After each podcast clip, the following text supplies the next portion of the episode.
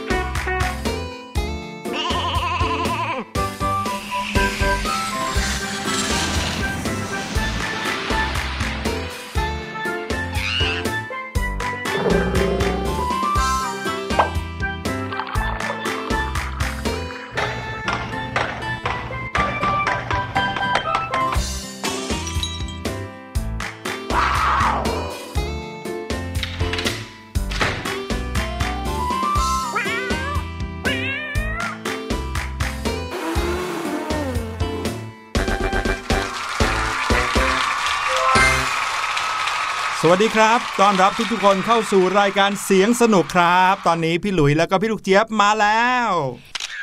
สวัสดีค่ะ สวัสดีทุกคนนะคะ สวัสดีทั้งตอนเช้า ตอนกลางวันตอนเย็น หรือบางคนอาจจะกำลังเข้านอนก็ถือว่าส่งกุ๊ดไนท์ไปเลยละกันนะคะ เพราะว่าน้องๆของเราชาวเสียงสนุกเนี่ยสามารถที่จะฟังรายการของเรา ได้ทุกที่ทุกเวลาตามเวลาที่ต้องการเลยค่ะ อาจจะเป็นการฟังผ่านทางแอปพลิเคชันนะคะ Thai PBS Podcast หรือทางเว็บไซต์นะคะ www.thaipbspodcast.com ก็ได้เช่นเดียวกันค่ะ ฟังย้อนหลังได้ทุกที่ทุกเวลาด้วยนะครับ วันนี้เรื่องราวที่เราจะนำมาฝากในรายการเสียงสนุกเนี่ยนะครับ ก็เป็นเรื่องราวที่น้องๆทุกๆ คนชอบ หรือพี่หลุยเดาว่าน้องๆ น่าจะชอบแน่นอน ใช่แล้วค่ะ จริงๆ แล้วเนี่ยช่วงนี้อากาศก็เริ่มกลับมาเย็นแล้วนะพี่หลุยครับน่าจะเป็นเพราะว่ามีเจ้าพายุหลายลูกเลยเข้ามาแวะเวียนเรานะคะ อย่างที่เคยคุยกันเนาะถูกต้องแต่ละลูกมาเนี่ยนะคะ ก็ใจดีใจดีพกพาของติดไม้ติดมือมากันหลายคนเลย หลายลูกเลย พาน้ำฝนมาด้วยมาด้วยพาน้ำป่ามาด้วย พาน้ำท่วมมาด้วยใช่นะครับพาความเย็นมาด้วยนะคะใช่เกรงใจจริง ๆ เลย เนี่ยครับสิ่งที่สำคัญที่เขาพามาด้วยก็คือความเย็นแล้วก็ทำให้อากาศของประเทศไทย ก็เริ่มที่จะเย็นลงเย็นลงเรื่อยๆ จนกระทั่งเริ่มจะเข้าสู่ฤดูหนาวแล้ว แต่ว่าสิ่งที่เราจะคุยกันในวันนี้ไม่ใช่เรื่องของความหนาวเย็นของอากาศครับ แต่เป็นความหนาวเย็นที่คนเราประดิษฐ์ขึ้นเอง อืม อยากจะใบเพิ่มเลยแหละว่า เป็นความหนาวเย็นที่เราสามารถเอาเข้าสู่ร่างกายของเราได้ เอาเข้าสู่ร่างกายได้ด้วย ใช่ค่ะ อร่อยด้วยอร่อยอีกต่างหากใช่อะเดี๋ยวค่อยบอกน้องๆแล้วกันนะครับ ว่าเราจะมาคุยกันเรื่องอะไร แต่ว่าแน่นอนครับ แรกเริ่มของรายการเสียงสนุกก็ต้องมาพร้อมกับช่วงเสียงปริศนา วันนี้เสียงปริศนาของเราจะเป็นเสียงอะไร พี่หลุยว่าเราไปฟังกันเลยครับ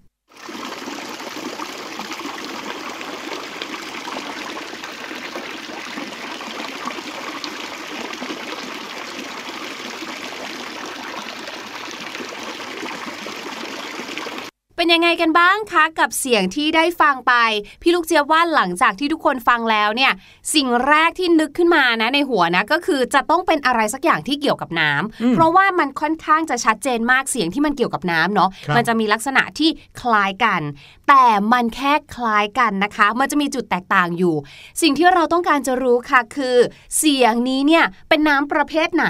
ต้นกำเนิดของมันเนี่ยคืออะไร เป็นน้ำอัดลมหรือเปล่าเอ้ยไม่ใช่ เป็นน้ำจากตู้กดอย่างเงี้ยเหรอคะ หรือเปล่า เออนะคะสำหรับใครนะ ที่ลืมไปแล้วว่าเมื่อกี้นี้เสียงมันเป็นยังไงนะแหมมันติดอยู่ในหูเนี่ย ไม่เป็นไรนะคะ สามารถที่จะรีบไปฟังตอนท้ายเลยก็ได้ค่ะ แต่ถ้าไม่รีบนะคะ รอฟังเรื่องราวที่น่าสนใจที่พี่หลุยกับพี่ลูกเจี๊ยบนำมาฝากกันก่อนค่ะ วันนี้อย่างที่บอกกันเนาะว่า เรามีเรื่องของความเย็นมาฝากกัน ใช่ ให้มันเข้ากับอากาศหนาวๆหน่อย แล้วแถมยังเป็นความเย็นที่เอาเข้าไปในร่างกายเราได้ด้วยค่ะแถมยังอร่อยอีกด้วยอย่างที่พี่ลูกเจี๊ยบบอกนะครับอืมสิ่งนั้นก็คือ น้ำแข็งนั่นเองหลาย ๆ คนก็คงจะรู้จักน้ำแข็งแล้วก็ชอบกินน้ำแข็งมากๆ เลยใช่ไหมครับ แต่เคยมีใครสงสัยหรือเปล่าว่า น้ำแข็งก้อนแรกที่คนเราเอามากินกันเนี่ยอยู่ในเครื่องดื่มอยู่ในอาหารหลายชนิด มันเกิดขึ้นมาได้ยังไง ใครเป็นคนเอาน้ำแข็งมาบริโภคเป็นคนแรก ใครอยากจะรู้ว่าผู้คนเริ่มเอาน้ำแข็งมาบริโภค ตั้งแต่เมื่อไหร่มาฟังทางนี้ครับ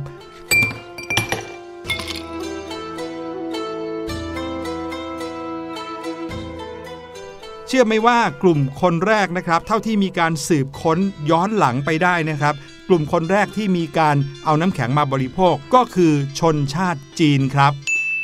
เขาย้อนหลังไปถึง 1,000 ปีก่อนคริสตกาลเลยนะครับ ก็ประมาณ 3,000 กว่าปีมาแล้ว ชาวจีนแผ่นดินใหญ่เป็นชนชาติแรก ที่เป็นผู้ริเริ่มนำน้ำแข็งมาใช้สำหรับการอุปโภคบริโภคครับ หมายถึงเอามากินมาใช้ มาใช้ประโยชน์จากเขาไม่ใช่ว่าเป็นน้ำแข็งที่เกิดขึ้นตามธรรมชาติในที่อากาศหนาวนะครับ ตอนนั้นเนี่ยการนำน้ำแข็งมาใช้อุปโภคบริโภค ยังไม่ใช่การนำมาผสมเครื่องดื่มเหมือนในยุคต่อๆมานะ เพราะว่า เขานำน้ำแข็งมาใช้ในการแช่อาหารสด เพื่อการถนอมอาหารครับอืมหลังจากนั้นอีก 500 ปีเนี่ยถึงเริ่มมีการตกผลึกเกี่ยวกับการผลิตน้ำแข็งสำหรับรับประทานครับ ในยุคสมัยแรกเริ่มของการทำน้ำแข็งเนี่ยนะ ว่ากันว่าชาวอียิปต์โบราณ รวมไปถึงชนเผ่าอินเดียนแดงแห่งทวีปอเมริกาเหนือนะครับเขาก็เรียนรู้การใช้อุปกรณ์ ซึ่งก็คือหม้อเหล็กเอาไว้รองน้ำรองเอาไว้ในตอนกลางคืนในฤดูหนาวพอตื่นเช้ามาก็จะได้น้ำแข็งก้อนสำหรับบริโภคนั่นเอง คือพูดง่าย ๆว่าไหนๆตอนกลางคืนเนี่ยอากาศก็หนาวมากจนน้ำกลายเป็นน้ำแข็งอยู่แล้วก็รองน้ำเอาไว้ในภาชนะที่จะทำให้เอาไปน้ำแข็งเนี่ยต้มพร้อมจะบริโภคได้เลยค่ะนะครับ เหมือนกันกับ เครื่องทำน้ำแข็งที่อยู่ในตู้เย็นของเรานี่เอง จะเป็นอืมถาดหลุมๆใช่ไหมครับค่ะพอเราแช่น้ำใส่ในความเย็นมันก็จะกลายเป็นน้ำแข็ง วิธีเนี้ยจริง ๆ แล้วคือวิธีโบราณในยุคแรกเริ่มของการผลิตน้ำแข็งเลยนะอืมมีการดักน้ำเอาไว้ แล้วก็ใช้อากาศภายนอกเนี่ยแหละที่หนาวติดลบทำให้น้ำกลายเป็นน้ำแข็งนะครับ ชาวบาบิโลนเนี่ยเป็นชนชาติที่มีความเป็นนักประดิษฐ์สูงเลยนะ เขาเป็นชุมชนแรกที่คิดค้นประดิษฐ์หลุมน้ำแข็งขึ้นมาครับ ซึ่งหลุมน้ำแข็งนี้ใช้สำหรับกักเก็บน้ำในที่ร่ม ในที่เย็นเพื่อให้น้ำกลายเป็นน้ำแข็งได้อืมหลังจากนั้นนะครับ ชาวกรีกโรมันก็ถึงจะพัฒนากระบวนการผลิตน้ำแข็ง พูดง่าย ๆ ว่าตั้งแต่ยุคก่อนคริสตกาลเนี่ยก็มีการเริ่มผลิตน้ำแข็งกันแล้ว แต่สังเกตไหมครับน้องๆว่าประเทศส่วนใหญ่ที่ผลิตน้ำแข็งได้ มักจะเป็นประเทศที่อยู่ในโลกฝั่งที่หนาวอืมๆฝั่งตะวันตกของโลกอย่างนี้ค่ะ แต่ว่าประเทศในเขตร้อนอย่างประเทศไทยเราเนี่ยมีน้ำแข็งเข้ามาในประเทศไทยตั้งแต่เมื่อไหร่ เชื่อไหมครับว่าประเทศไทยเราเพิ่งได้ลิ้มรสชาติของน้ำแข็งเนี่ยในยุคของกรุงรัตนโกสินทร์นี่เองครับ เอกสารบันทึกเอาไว้ประมาณปีพุทธศักราช 2400 ในรัชสมัยของพระบาทสมเด็จพระจอมเกล้าเจ้าอยู่หัวรัชกาลที่ 4 ครับ มีเรือกลไฟที่ชื่อว่าเจ้าพระยา เรือลำนี้มีหน้าที่รับส่งสินค้าระหว่างสิงคโปร์กับกรุงเทพ ซึ่งการจะเดินทางจากสิงคโปร์มากรุงเทพกรุงเทพไปสิงคโปร์ได้ใช้เวลา 15 วันอือหือแล้วในบรรดาสินค้าที่ใส่เรือเจ้าพระยามาเนี่ยนะครับ ที่มาจากสิงคโปร์เนี่ยมีของแปลกอยู่อย่างหนึ่ง ซึ่งตอนนั้นในประเทศไทยเรายังไม่มีใครรู้จัก สิ่งนั้นก็คือน้ำแข็งครับ เขาบรรทุกอยู่บนเรือเจ้าพระยาลำนี้ เดินทางมาที่ประเทศไทยได้ยังไง เขาบรรจุลงมาในหีบนะครับ เสร็จแล้วหีบนั้นก็กลบด้วยขี้เลื่อย แกลบ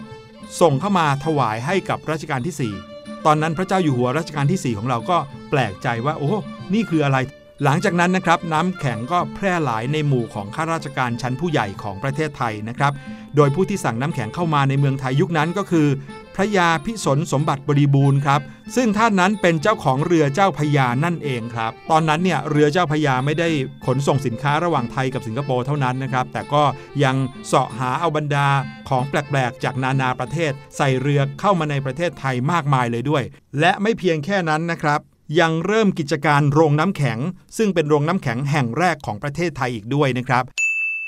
ตั้งขึ้นอยู่ที่สะพานเหล็กล่างถนนเจริญกรุง ชื่อว่าน้ำแข็งสยามครับ แต่ว่าเป็นที่รู้จักกว้างขวางกันในชื่อโรงน้ำแข็งในเลิศในยุคสมัยนั้นนะครับ ตั้งแต่นั้นมาเนี่ยนะฮะก็เริ่มมีน้ำแข็งในประเทศไทย คนไทยก็ได้ลิ้มรสน้ำแข็งกันมากมายเลยล่ะครับ เมื่อพูดถึงคำว่าลิ้มรสน้ำแข็งนะคะ ก็ต้องมาถึงเมนูของหวานค่ะ เรียกได้ว่าเป็นเมนูอันดับต้นๆเลยนะคะ ของคนไทยเราค่ะ ยิ่งในช่วงหน้าร้อนนะโอ้โห ชื่นใจชื่นใจค่ะ นั่นก็คือเมนูน้ำแข็งใสนั่นเองค่ะ ก่อนที่พี่ลูกเจี๊ยบเนี่ยจะไปเล่านะคะ เรื่องราวของน้ำแข็งใสของประเทศต่างๆ ค่ะ บอกก่อนเลยนะว่าคำว่าน้ำแข็งใสเนี่ยนะคะ เวลาที่เราเขียนหรือว่าสะกดเนี่ยครับจะเป็นไม้มาลัยสอเสือใสนะคะ เพราะว่ามันเกิดจากการที่เราเนี่ยนะคะนำก้อนน้ำแข็งค่ะ ไปขูดขูดขูดกับตัวที่เป็นเหมือนคมมีดก็ครับคือ กิริยานี้นะคะ เราเรียกว่าการใสนั่นเองค่ะอืมทำให้น้ำแข็งเนี่ยร่วงลงมาหล่นลงมา มีลักษณะเป็นเกล็ดนะคะ ดังนั้นเนี่ยเราจะไม่ได้ใช้ไม้ม้วนใสว่าโอ้โห เห็นชัดเจนอะไรแบบนั้นครับแต่เราใช้ไม้มาลัยค่ะ ในประเทศไทยนะคะ น้ำแข็งใส หรือบางคนอาจจะรู้จักในชื่ออื่น เช่น หวานเย็นครับหรือว่าจัมบะอืมนี่เคยพี่หลุยเคยกินไหมคะ เคยครับ คือเป็นเหมือนกับน้ำแข็งใสโบราณเลยนะครับ ในนั้นก็จะเป็นพวก ขนมปังใส่น้ำแข็งใส่น้ำแดงแล้วก็ราดนมข้นใช่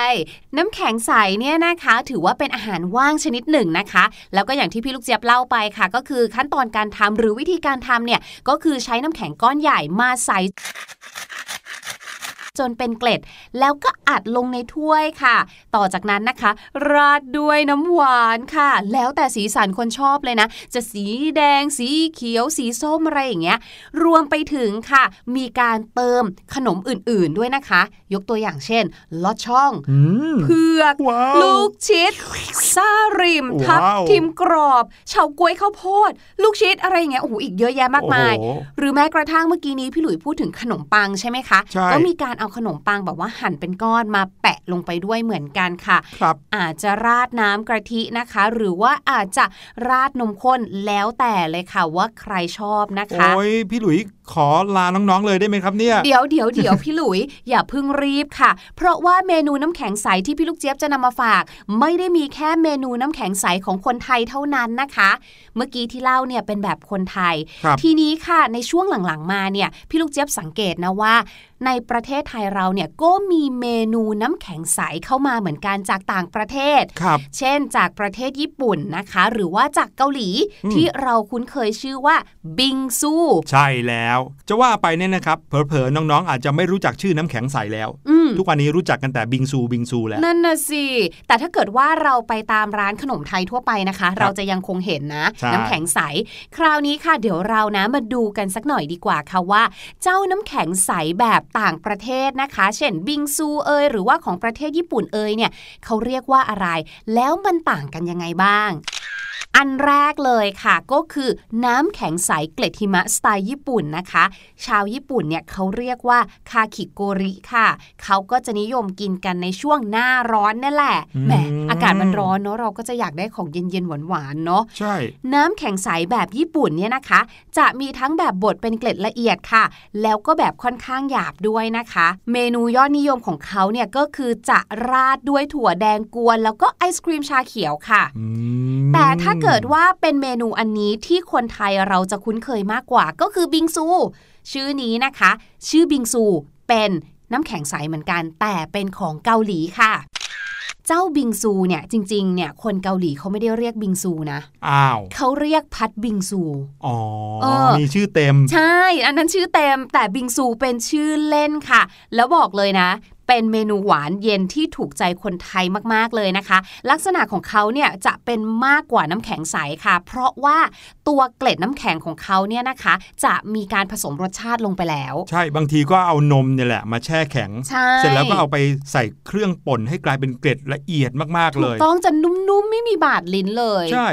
และเจ้าน้ำแข็งใสอันนี้นะคะ ก็จะมาพร้อมกับท็อปปิ้งที่เป็นผลไม้ต่างๆ ค่ะ ไม่ว่าจะเป็นสตรอเบอรี่กีวีกล้วยแตงโมนะคะ หรือถั่วแดงบดเป็นเออใส่วิปครีมหรืออะไรก็แล้วแต่ที่เราต้องการเลยครับใช่ใช่และอย่างสุดท้ายที่นำมาฝากกันนะคะ ก็คือน้ำแข็งใสเกล็ดหิมะสไตล์ไต้หวันค่ะ อันนี้นะคะเขาจะเรียกว่าเป่าปิ่งค่ะ เจ้าเป่าปิ่งเนี่ยนะคะ ก็จะเป็นน้ำแข็งใสที่เนื้อน้ำแข็งมีความละเอียดมาก ๆเลยค่ะครับแต่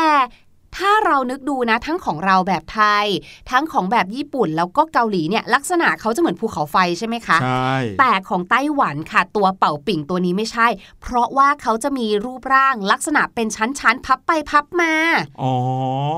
อืมจริงๆแล้วเหมือนเคยเห็นเหมือนกันนะ ในไทยเหรอเราก็มีขายจะไม่เคยเห็นเลยอะจะบอกว่ามันก็สีสันน่ากินมากๆเลยอืมอืมเดี๋ยวนี้นะครับน้ำแข็งใสของประเทศต่างๆ ที่นำเข้ามาขายกันในประเทศไทยเนี่ยเขาก็จะเน้นเรื่องการบดน้ำแข็งให้ละเอียดใช่นุ่มๆอะไรแบบนี้ใช่แล้วก็ค่ะผสมน้ำผลไม้ที่อืมสีก็สวย และที่สำคัญนะคะ เจ้าน้ำแข็งใสสไตล์ไต้หวันอันนี้ค่ะ เขาก็จะมีรสชาติต่างๆ ด้วยนะคะ ไม่ว่าจะเป็นนมช็อกโกแลตชาเขียวอะไรก็ว่าไป แล้วก็มีการใส่ท็อปปิ้งผลไม้ถั่วแดงว่ากันไปเหมือนกันเลยอืมคล้าย ๆกันนะ ใช่ น่าจะต่างกันตรงที่เป็นรูปทรงมากกว่าพี่ลูกเจี๊ยบว่า ใช่ครับอืมจะว่าไปถ้าเราไปที่ไต้หวันไปที่ประเทศเกาหลี หรือไปที่ประเทศญี่ปุ่น ทุกคนเขาก็คงเรียกสิ่งเนี้ยเหมือนกับที่ไทยเรียกว่าน้ำแข็งใสนั่นใช่แหละพี่ลูกเจี๊ยบก็ว่าอย่างแต่นั้นเราน่ะเรียกเป็นภาษาของเขาเลยดูเหมือนเป็นเมนูพิเศษอืมแต่ความจริงก็คือสิ่งที่ทำให้เราชื่นใจในวันที่เราต้องการอะไรเย็นๆ ในวันที่เราอยากจะเติมความหวานให้กับตัวเองนะครับ และทั้งหมดนี้นะคะก็คือเรื่องราวเย็นๆค่ะแต่ว่าตอนนี้นะครับ พี่หลุยและพี่ลูกเจี๊ยบต้องขอตัวไปชิมน้ำแข็งใสบ้างแล้วละครับ อยากจะรู้จังเลยว่าของประเทศไหนอร่อยกว่ากัน ฝากน้องๆไว้กับเพลงเพลงนี้ก่อนนะครับ แล้วเดี๋ยวกลับมาเจอกัน เพลงที่มีชื่อว่าอดออมดีกว่า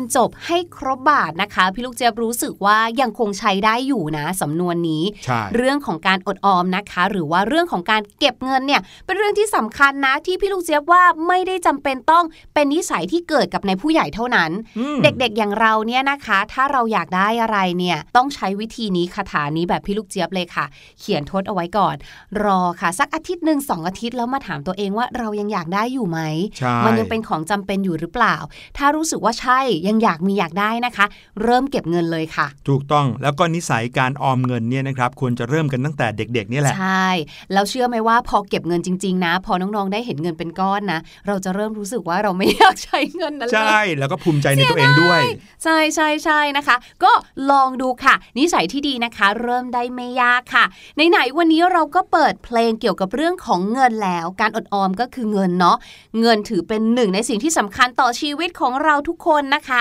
และเป็นสิ่งสำคัญเมื่ออยู่ในสำนวนภาษาอังกฤษอีกด้วยค่ะอืมในภาษาอังกฤษเองเนี่ยก็มีสำนวนที่เกี่ยวข้องกับคำว่าเงิน หรือ money เยอะแยะมากมายเลย ยกตัวอย่างเช่นค่ะ ถามพี่หลุยเลยดีกว่า พี่หลุยเนี่ยเป็นพวกชอบใช้เงินแก้ปัญหาหรือเปล่าคะโอ้โหไม่ใช่ครับ พี่หลุยเนี่ยเป็นคนชอบออมเงินมากๆเลยนะอ่าดีแล้วล่ะค่ะ ในภาษาอังกฤษนะคะเขามีสำนวนเรียกคนแบบนี้ด้วยนะ คนที่ชอบใช้เงินในการแก้ปัญหา ไม่เป็นไร เดี๋ยวเราใช้เงินไปจ้างคนนู้นทำไม่เป็นไรเดี๋ยวเราใช้เงินไป ให้คนนี้ช่วยทำข้อสอบให้ แบบเนี้ยค่ะ ในภาษาอังกฤษมีสำนวนเรียกว่า money talks money talks คือแบบเงินพูดได้อืมเงินบันดาลทุกสิ่งอย่างเงี้ยครับค่ะผม money talks ไม่ต้องพูดให้เงินเป็นคนพูดแทน ใช่ถูกต้องค่ะ และนะคะถ้าเกิดว่าเราเนี่ยอยากจะบอกว่าคนคนนี้เขาเป็นคนที่รวย รวยแบบรวยมากๆ รวยมหาศาลรวยล้นฟ้ารวยจนไม่รู้จะใช้ไม้ยมกกี่ตัวเนี่ยนะคะครับเราจะเรียกคนแบบนี้นะคะว่า he has money to burn he has money to burn เขามีเงินเยอะมาก โดยเปรียบเทียบเลยก็คือเยอะถึงขั้นว่าสามารถนำเงินมาเผาเล่นได้อืม money to burn ใช่ have money to burn นะคะ burn แปลว่าเผา หรือว่าแปลว่าไหม้นั่นเอง b u r n burn ค่ะ he has money to burn ก็คือเขารวยมากเลยแหละ โอ้ นึกภาพตามเห็นแล้วภาพรู้เลยสึกเนอะได้เลยนะว่าต้องรวยมากจริงแต่เสียดายๆเพราะว่าแทคนมีเงินขนาดไหนแล้ว คิดเอาเงินมาเผาได้เนี่ย แสดงว่าจะต้องไม่เสียดายเลย อืมอืมใช่พี่หลุยเนี่ยก็เผาเงินบ่อยๆนะครับประมาณปีละครั้งสองครั้งเหมือนกัน อุ้ยพี่หลุยทำไมพี่ลูกจะไม่รู้เลยเราพี่หลุยรวยขนาดนั้นน่ะพี่หลุยเผาเงินไปให้บรรพบุรุษครับ ในวันอืมที่เผากงเต็ก อ่าถูกถูกบ้านพี่บ้านพี่ลูกเจี๊ยบก็ทำอันนั้นเอาละค่ะ แต่ว่านะคะ เงินทองเนี่ยมันเป็นของหายากนะคะ ทุกคน พี่ลูกเจี๊ยบกับพี่หลุยถึงบอกว่าเนี่ยเราจำเป็นจะต้องอดออม เพราะว่า money doesn't grow on trees money doesn't grow on trees ก็คือแบบเงินเป็นของหายากมันไม่ได้เหมือนผลไม้ หรือว่าต้นไม้ที่ออกดอกออกผลออกใบแล้วเด็ดมาใช้ได้เลย ใช่ไม่ได้อย่างงเงี้อยกขึ้นมาจากดินมาเป็นต้นไม้ให้เราแบบใช่รดน้ำแล้วก็งอกเงยอย่างนั้นได้ สำนวนเนี้ยนะคะ แต่ว่าเป็นภาษาไทยนะ บ้านพี่ลูกเจี๊ยบพูดบ่อยมากเลยกับพี่ลูกเจี๊ยบก็คือว่า นี่ไม่ได้ไปเด็ดต้นไม้มาแล้วเป็นเงินเลยนะจ๊ะอย่างเงี้ยเพราะฉะนั้นก็ต้องรู้จักประหยัดอดออมนะคะ อืมแค่เรื่องเงินเรื่องเดียวเนี่ยก็ทำให้เราได้สำนวนดีๆ ในภาษาอังกฤษมาจำไว้ใช้อีกเพียบเลยละครับ ขอบคุณพี่ลูกเจี๊ยบมากๆเลยนะครับ ไม่เป็นไรค่ะ you're welcome ยินดีมากๆเลย แต่ว่าตอนนี้ค่ะ ได้เวลาที่เราจะมาเฉลยเสียงปริศนาของเรากันแล้วแหละค่ะพี่หลุย ไปฟังกันอีกสักรอบหนึ่งครับ